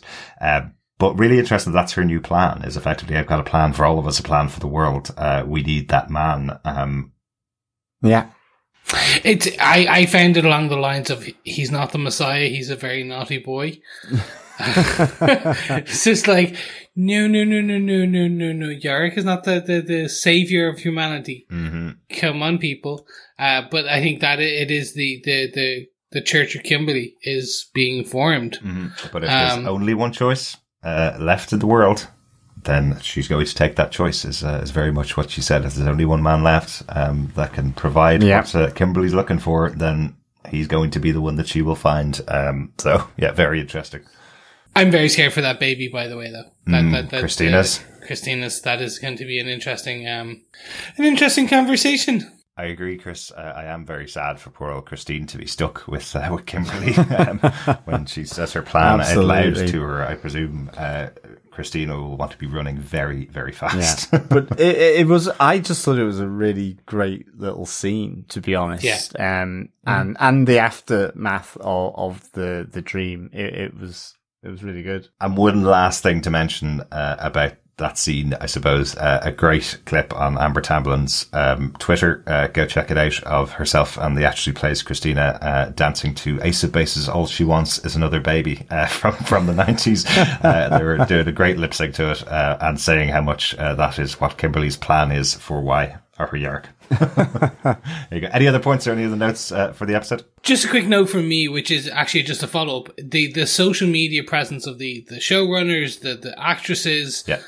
everyone on the show, even before the the show didn't get a season two, or before we got into the hiatus area, or wherever we the the the limbo that we will be in for a while, has been fantastic. Absolutely. It reminds me of the boys. It reminds me of all of them doing what the, the joking around. Now, the boys had Amazon money, and a lot of that stuff was Amazon PR and Yeah. marketing. Yeah. This is very homegrown indie roots versions where you're getting Kimberly and Christine in character singing, and this is a clip out Yeah. from that they own their own personal Instagrams. Absolutely. Like I, I would say I'd go back to our first season of Gotham, covering that with the cast of Gotham, who were all working together on that show and all working really hard to promote that show to get that audience really engaged. And it really feels like this cast on Y the Last Man and the crew uh, and the, the writers and everybody behind the scenes all seem to love do, working on the show and want to uh, get a season two together just really so they can work together Yeah. again. It seems to have been a really good experience for all of them, but you can tell the love that's there between all of them. There's a great post finale interview, really, or, or uh, live session on Instagram, actually led by Amber Tamblyn and Eliza Clark with Brian K. Vaughan and Pia Guerra talking about the adaptation of the comic into the show for this season and much Pia Guerra and, and Brian K. Vaughan had really appreciated what they'd done on the show. It was, it was really good fun to watch them live talk about it uh, together. And that's been happening every week with different members of the cast, different people behind the scenes. So, uh, so I, I, I wish more shows had that dedicated a, a, a group of people behind them because you get the occasional tweet going, my show's on tonight, uh, from other shows. You don't generally get all of the live tweeting and all of the uh, the follow ups and all the videos and Instagram posts from uh, from other casts. So, And equally, you know, they're in control of it. Uh, You know, it's, it seems like they're much more in control of it rather than the the marketing wing Yeah. of Yeah. whatever. absolutely, I always uh, I always love the the ones from the big companies going. Um, such and such an actor from our show is taking over our Instagram account. You're going, well, not really. Uh, your PR person is on Instagram impersonating the person that you're saying is on their Instagram account, or at least writing the writing them in a style that the PR uh, person wants to for your main account for that TV show.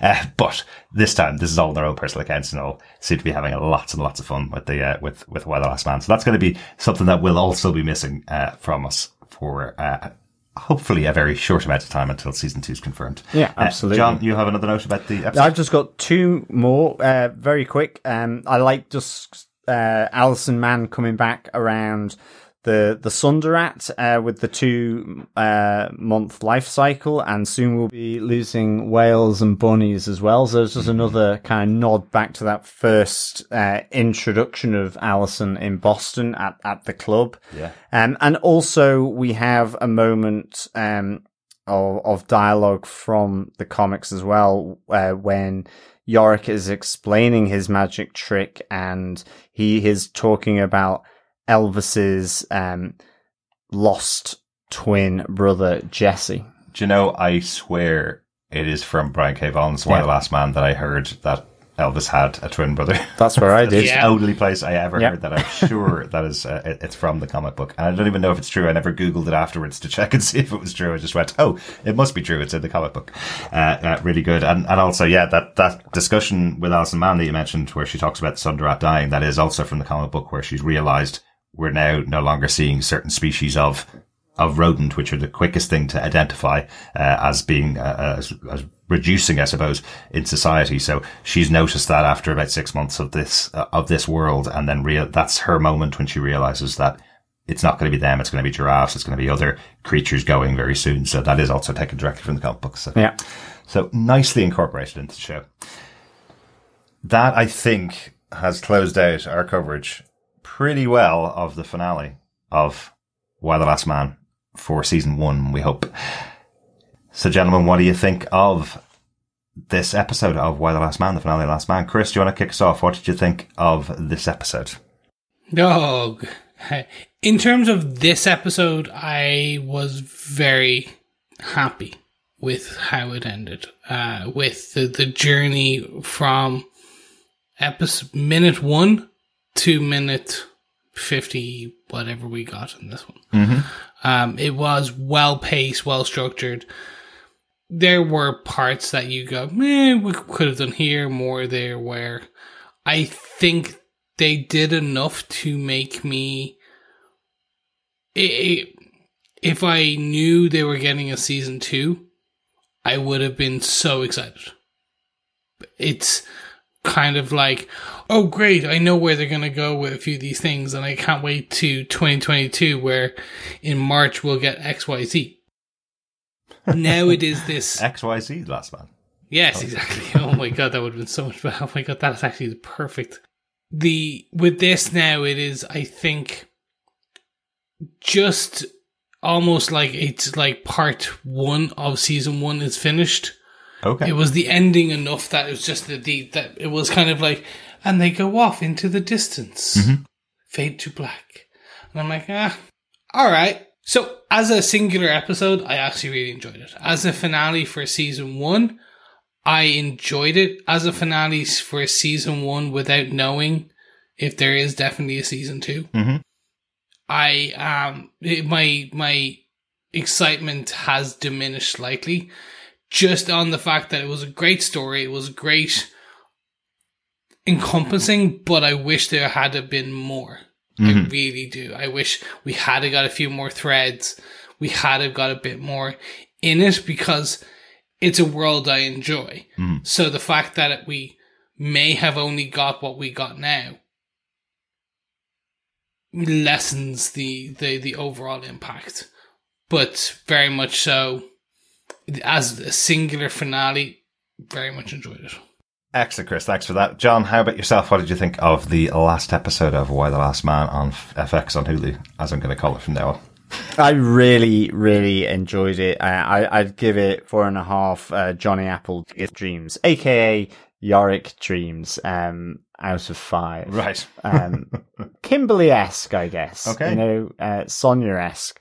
Um, I just thought it was really, just really, really good. Um, I loved just this really gradual build to actually a, a, a- finale episode for this season that covered so much, did it so well, has a num, you know, kind of popped in the Culper ring in, in a bigger way, had the death of Roxanne, the emergence and the reveal of Victoria mm-hmm. from the, you know, the, the chrysalid of, of Nora.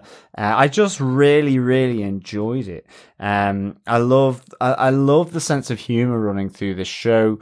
Um, and I, I, saw that with Sonya and, and Yorick. You see it with Allison Mann um, with her surprise party gag. All that is really good fun. It's it will be sad to see Sonya go uh, uh, from my side. Mm-hmm.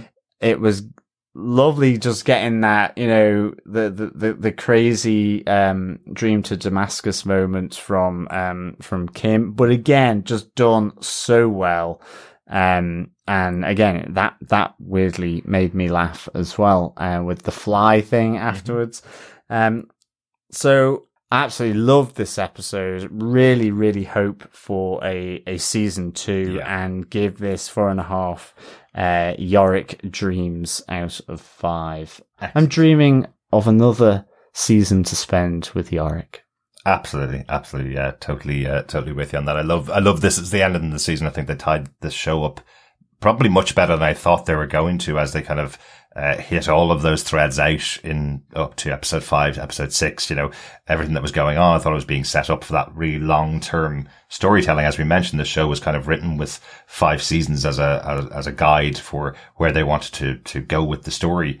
Um, and I think they tied things up quite well and ended off on a good point. And if you read the comic books or the collected version of the comic books, the first volume does that, does that as well. It kind of ends a storyline giving you a view to where it's going to go in the future, but kind of lets you go, right, you've read a story of these characters. Do you want to know more? Then follow on with us for the next season kind of thing, which I think this is what, what has this finale has done very well. It's ended a storyline. It's led us to a point, a divergence in the road as to where everybody could go in season two, but it's not cliffhangery enough that if it doesn't get a second season, you feel hard done by. I think they've ended the story quite well here uh, at the moment, but I will feel hard done by if they don't get a second season. I want a second season. Hashtag Y lives on. Uh, thanks so much for joining us for this episode. We got a bit of feedback in from our wonderful fellow survivors. Uh, starting off with an email to feedback at tvpodcastindustries.com from Christina from Black Girl Couch Reviews. She says, Hey guys, I just have one thing to say about last week's episode and it's for Regina in a hostage situation, shut the F up. Moving on, for this episode, it was an excellent finale. I was really surprised where all the characters ended up. Kimmy dreaming of Yorick sexing her was as disturbing and gross. You knew that boy when he was a child, but now she thinks she's Eve and that's her Adam and she means oh, yeah. to have him. Uh, I just assumed Hero and Yorick would miss each other in the chaos, but alas they reunite. But boy, the slippery slope Hero finds herself on these days, hearing her mom is dead after the flashback, seeing just how horribly selfish she called her. Methinks despite the hope of having her brother once again, he's essentially a marked man. She told Nora, but Nora's a keeper of secrets. I will give her that. To what game? Time will tell, but I called her killing Roxanne, who acts like no one's leader. With Nora at the helm, I think the daughters of the Amazon are angry warriors that survive versus man-hating hunting heifers. This works much better in the show. The suppressed emotions of women in a world of male appeasement. This is a cause one can truly flock to, making them the same amount of threat. But to whom? When Yorick said he only slept with Beth, Beth, I yelled at him to sleep with Sonya just for necessary experience. I'm happy he wasn't a Puritan like the comics because that's just not realistic, but I didn't think she'd get the Regina treatment. Lastly, the Culper Ring has Sam, Beth, and Jennifer and is still active. Please, HBO Max, please give me the season two we all deserve because now that the government is in shambles and things will only go downhill from here, this is effectively the most experienced organized group out there and I want to know what that means going for- forward. Can't wait for the podcast, Christine. Thanks so much, Christine, for your thoughts. Really good to hear from you. Yeah, thank you, Christine. I am totally with you on um, the, the, the Sonya and, and Yorick part, um, he, he just needed to, to get a, uh, some experience, mm-hmm. uh, under the belt. And, uh, yes, actually you've made as well something very, uh, a bit more, a bit clearer for me in, in terms of, yes, who will um, see Victoria now as that threat. Mm. Uh, given that certainly Victoria, Nora is certainly not going to be going down the the the the the man hunting um sort of route that Roxanne was doing it. But you're right. She has that information. She, in fact, she is a woman of information. That was her job, and and Hero ha- has um, has given her that really priceless piece of information. That's whom is really important, and I can't wait to find that out um, with a season two. Yeah, but it is really interesting, as Christina points out. This is Nora, the secret keeper. Nora specifically told Hero, don't give Roxanne your secrets because she's not worthy of them, meaning I am worthy of those secrets. So I can't see uh, Nora crossing um, Hero and giving that piece of information away to anybody, but I do wonder who they're who they would threaten in, in season two uh, if we see them in the future. Uh, Christine, once again, thank you for your email. I want to say I was listening to your podcast throughout this season. Uh, Christine is the host of Black Girl Couch Reviews. I always want to shout out good podcasters. We've been podcasting for six years. And I think in that six years, I think I'm the only one of us that did a one person podcast. Yes. And I did it for about 10 minutes, I think. And it was a very specific, very tight 10 minutes, uh, and very difficult because I need to bounce off my fellow, uh, co-hosts. Um, Christine does a podcast, I think three podcasts a week on Black Girl Couch Reviews, reviewing TV shows, some of varying length, but is the only host on them. Well done for keeping the energy up and, and really giving some great information about the, about the shows that you cover. It's really fun to hear. So, uh, go check out Black Girl Couch Reviews, uh, for their coverage for, uh, for all the shows they cover. Yeah, absolutely. Thank you, Christine. We also got an email through from Victor Von Doom. Greetings, survivors. Well, at least we won't have to listen to Roxanne's gas anymore. Other than that, which is releasing in bubble form from the swimming pool, I guess. Victor. Victor continues, I thought Agent 355 might put her down, but it seems that it was Nora, uh, Victoria's job to do that. As expected, the Amazon wannabes crumble in the Marysville engagement, and I loved the Western style horse dragging. That girl's gonna have a serious case of road rash. She is. Yeah, certainly is. Indeed, they should thank Nora for, for surrendering. What direction will she lead them in, though, is the question. The inmates should have locked up the survivors and deprogrammed them. I like the inmates' taste in music, and I hope we, we see more of them in the future. Yep. The Those dance parties were, were great. yeah, definitely. Really good atmosphere. Mm-hmm. Yeah. If you haven't partied for 20 years and you're trying to celebrate a happy Friday party, a happy Saturday Yeah. party, you know, you're definitely going to be Well- uh, uh, good at it. yeah, 18, 19 months, I guess, Oh, um, after old uh, Locky lockdown. Uh, but we digress. Uh, Victor uh, continues with the Culper ring sneaked into town and left a tracker for Agent 355, captured Jennifer, Sam, and Beth, and, and are now bringing in 355, Yorick, and Dr. Allison Mann. Was that 525 watching them? I was. thought she was done with the Culper ring. Uh, looks like big plans are in motion. Agent 355's attempt to comfort Y was touching, and it's going to be a long wait for season two while the series finds a new home. Come on, HBO, Amazon, Netflix SL, somebody step up and pick them up. Keep the faith, survivors. Victor Von Doom. Thanks, thanks, Victor, for uh, the email, and and also not just this one, but all the emails you sent in over the course of this series. Really good uh, to get your thoughts. Um, and it, it's interesting as you mention it.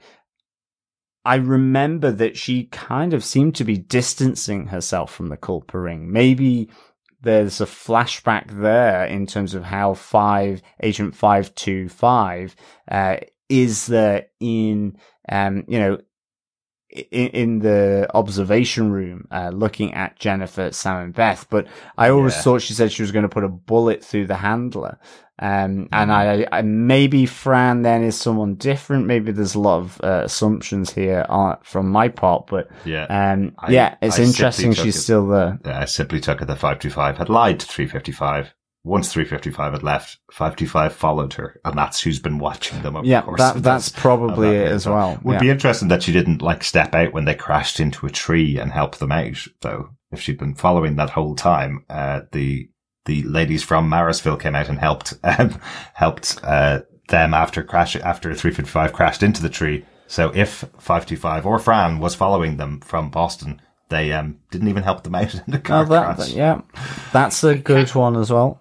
It can't be 525 because 525 is watching um is watching the president in the thing, but we just see Yorick is not Yorick and 355 are on their way. So unless the thing is like right around the corner, like within spitting distance, uh, it would probably I think there's another member, another agent of the Culper ring is following Right. 355. That would have left the And- actual tracker there. Yeah, yeah. Yeah. But I, I think they may have just picked up the trail when she went to see 525, is, is what I mean, in Boston. Oh, so, could be, yes, Uh, and then yes. maybe followed her from Boston, handed off to somebody else. That's a, that's a good point. And then went off to, uh, to Washington to meet up with Fran. Yeah. So, uh, we will learn more, I guess, next season. Yeah, and uh, loving uh, the serious case of road rash uh, as, as an explanation for yeah being dragged uh, along the road by a horse. Uh, thanks again, Victor. Uh, great to get your thoughts in. We have a bit of feedback from Steve Brown back on the penultimate episode, episode 9. Steve, give us your live Steve. Hey guys, it's Steve, and this is for uh, Y the Last Man, episode nine. But I, I'm actually recording this before I'm going to watch it because I, I want to get this out before I forget. Thank you so much for last week's podcast about Kate. I was so confused until you explained, and I, I figured out the or the order of events with, that went on with Kate. So thank you for that. the doc got 20 years for dealing fentanyl. She can still take care of a head injury though. Oh dang, 355 getting her groove on here, and Yorick trying to move up on her. I love how they just let Ampersand just run around in the background doing whatever he wants. So Nora and Hero are scouting out uh, locations for the women to attack. Wow. And that speech there by Missi Pyle. Whoa. We're going to take everything they got. Nora, badass with the baseball bat. Oh, this is going to be bad. So we've got a faction inside the Pentagon that wants to overthrow the president violently or, or at least, you know, actionably. And now we've got this Beth and her group that are going to violently try to overthrow everything. Oh, that little smile by Kim there at the end. Was that all? Was her indignation all just an act about her sons? And oh, but good acting by Amber Tamblyn. Oh, okay. I was trying to figure out how the, the other women knew what happened to Hero because she told Roxanne. Roxanne told them. Well, so much for Regina Oliver being president. Uh, I guess you guys gotta fall back on Jennifer Brown now. Oh, Yorick, don't start asking questions that you don't want to really know the answer to. We don't know what happened to the people in this town. So killing uh, Regina didn't hold them off. It made them come harder. And now I don't know what's going to happen. Oh, this is trouble for York and the, the prison people because the daughters of the Amazon are coming for him. Hi, guys. Can't wait to hear you break this one down. Uh, talk to you next week.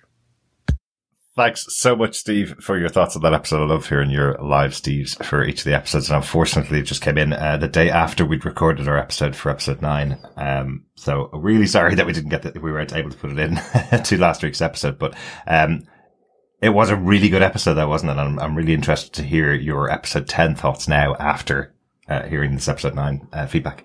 Yeah, absolutely. Um, and glad we could be of uh, some help, I guess, in in uh, explaining Kate uh, as well. So thanks, as always, Steve, uh, for your feedback and your live, Steve. That's great.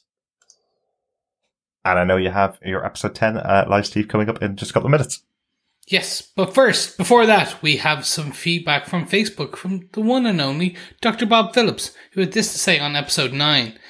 It's definitely a penultimate episode. Accidental executions to escape a terrible, tricky storyline, the convergence of two, at least, of our th- story threads drawing near, and finally an explosion of a sexy time. This one cemented Kim for me. I wasn't quite sure if she was just playing for power, but she isn't. She has an unshakable reality defying faith, and she will do anything to protect it. Absolutely. That's Kimberly in a nutshell, isn't it? Yep. Wait till you see doc- episode 10, Dr. Bob. Mm-hmm. Absolutely. Yeah, I'm really looking forward to hearing what you think about episode 10. Uh, yeah, the, the episode nine, you know, shocker of the execution of a president effectively was very interesting. Uh, and interesting to see that they've had their cake and eaten, eaten it as well. Um, if those who know the comic books, um, you know, they've been able to get away with killing off Regina Oliver and also having the impact that a similar storyline had on the comics on our main characters, which I, uh, which I think was quite interesting too, and a, a, good choice. Thanks so much, Dr. Bob. Yeah, thanks, uh, Dr. Bob. We will close out our feedback with the second voicemail from Steve Brown, his uh, live Steving for the finale of this season of Y the Last Man. Hello, TV Podcast Industries. This is Steve, and this is going to be for Y the Last Man, uh, season one, hopefully season one, not the finale, episode 10. Oh, we start with a flashback all the way to before the beginning. Bit of an interesting family dynamic going on there, yeah. he likes me more than Yorick. Soccer moms. This is going to be an interesting fight between the Daughters of the Amazon and the escaped prisoners. That's right. I almost forgot. Jennifer is with Beth, right? And they are on the run together, uh, pushing the human limits of alcohol consumption. I have no comment on that. I guess now we see where the falling out happened between Hero and her mom. Wow. Oh wow, that's a really great camera angle showing the reflection. Almost looks like they're on a TV screen. This conversation between Yorick and uh, I don't remember her name. so Kim just had a sex dream about Yorick, and Kim has figured out the Yorick uh, Johnny Apple. I, I don't want to say it because of your podcast uh, level. Oh, here we go. The, the daughters of the Amazon versus the prison women. 355. Oh my god. The reunion between Yorick and Hero. Hero. Oh my. Oh. Oh, I can't believe it. Okay, I'm I'm blurring on the timeline here because I've only watched I'm only watching it once. Did they surrender and then they just let Nora go off into a room by herself so she could have her freak out and now she meets Hero? Oh, okay. So when they surrendered, they just let them leave and go back to this YMCA or whatever this pool is. So Sam, Beth, and the president are being held by somebody. Oh, the Culper ring. That's the girl. Isn't it the girl that 355 met and kind of fought with? Yeah. Well, we knew it wasn't going to end on a resolution. Hopefully, we get a second season. Talk to you later. Thanks so much, Steve. Yes, thank you so much, Steve. And it was a resolution ish, kind of. resolution to some of our stories. Uh, yes. yes, exactly. Yeah. yeah. Thank you, Steve, uh, for the, the voicemail. Really uh, good to get your immediate reactions to what was going on. And I, I think uh, the oh, oh was probably when Sonya got a bullet to the head. I think it I, might I have think been. it yes. might have been. Yes, absolutely. Thanks so much to everybody who's been sending us their thoughts throughout the season. We've mentioned uh, many times how, how, wonderful we think it is that you're sending your thoughts to us. There's loads of podcasts covering the show. We know uh, taking the time out to write in feedback to us is always difficult. But if you have any thoughts on anything to do with Y the Last Man, anything to do with the season, or any thoughts about this episode, you can always email us to feedback at tvpodcastindustries.com. Uh, that's always open. Uh, if you want to share any thoughts about each of the episodes, you can also go over to our Facebook group at facebook.com slash groups slash TV Podcast Industries. There are spoilers posts for each episode of the show. So no matter what way you're watching it, you can share your thoughts there, or you can come over to us on Twitter at TV Pod Industries over there, and you can uh, talk to us over there. Why not? We always love hearing your thoughts in any way that you like to share them with us. Yes, we do. Yes, we do indeed, because there will be hopefully loads of thoughts uh, streaming their way towards uh, myself, Derek, and Chris, uh, because we will be coming back uh, with two movies in Shang-Chi and Eternals from Marvel, mm-hmm. uh, as well as then on November the 19th, we will be starting our coverage um, of Wheel of Time. Yes, Chris's favorite book. And yeah. then on to Hawkeye, Marvel Studios Hawkeye from November 24th. So mm. it is gonna be busy, busy, busy with the lead up till to Christmas, uh, and it won't just be the Christmas shopping. We'll Well, be doing that as absolutely. Just to show how busy it's going to be to our wonderful fellow survivors who joined us for the show and our fellow defenders who joined us for the Marvel shows. The Wheel of Time is uh, being released as three episodes are being released in one day on November 19th. And then the following week, I think it's just five days later, November 24th, we're getting the first two episodes of the Hawkeye six episode season. So we're going to have five brand new episodes coming out to watch anyway, uh, in a five day period. So we will see how we'll cover them. Uh, we usually do one episode at a time, um, one episode of the podcast for one episode of the show, but that's quite a lot, uh, coming out at one, at one time. So, uh, we may have to double up, uh, a Yes. little bit on maybe Wheel of Time or Hawkeye, uh, to kind of fit in, uh, around, you know, the jobs that we have and the recording time we, We- have available. And then just think, these shows go into December, where in December, you also have Spider-Man, you also have Witcher Season 2, and that's just what we know. A few others like could just drop. There's there's rumors that they're going to drop some additional things and shows and oh god, it is going to be busy. Well, if they do, Chris, we're not covering them. We've already Yeah, committed okay, to it's- Spider-Man, exactly. uh, Wheel of Time, and Hawkeye as all the things we've committed to do episode by episode coverage of. Witcher, we may do the same as we did last year, two episodes covering the entire season after uh, the Yes. end of December, because it's coming out very close to uh, holiday period for all of us, and we may not have time to record that as well as everything else that we're covering. But we will cover Witcher in some way, shape, or form. Uh, but we're not covering anything else that's coming out in December. We don't have time. We certainly don't. But we do love covering the shows that we cover, and what we love even more are our fellow defenders, fellow survivors, and our wonderful podcast listeners. Uh, keep staying with us for our future shows. Yes. Tell us what you loved. Tell us what you didn't like. Tell us everything in between. Tell us what you're looking forward to over the next two months.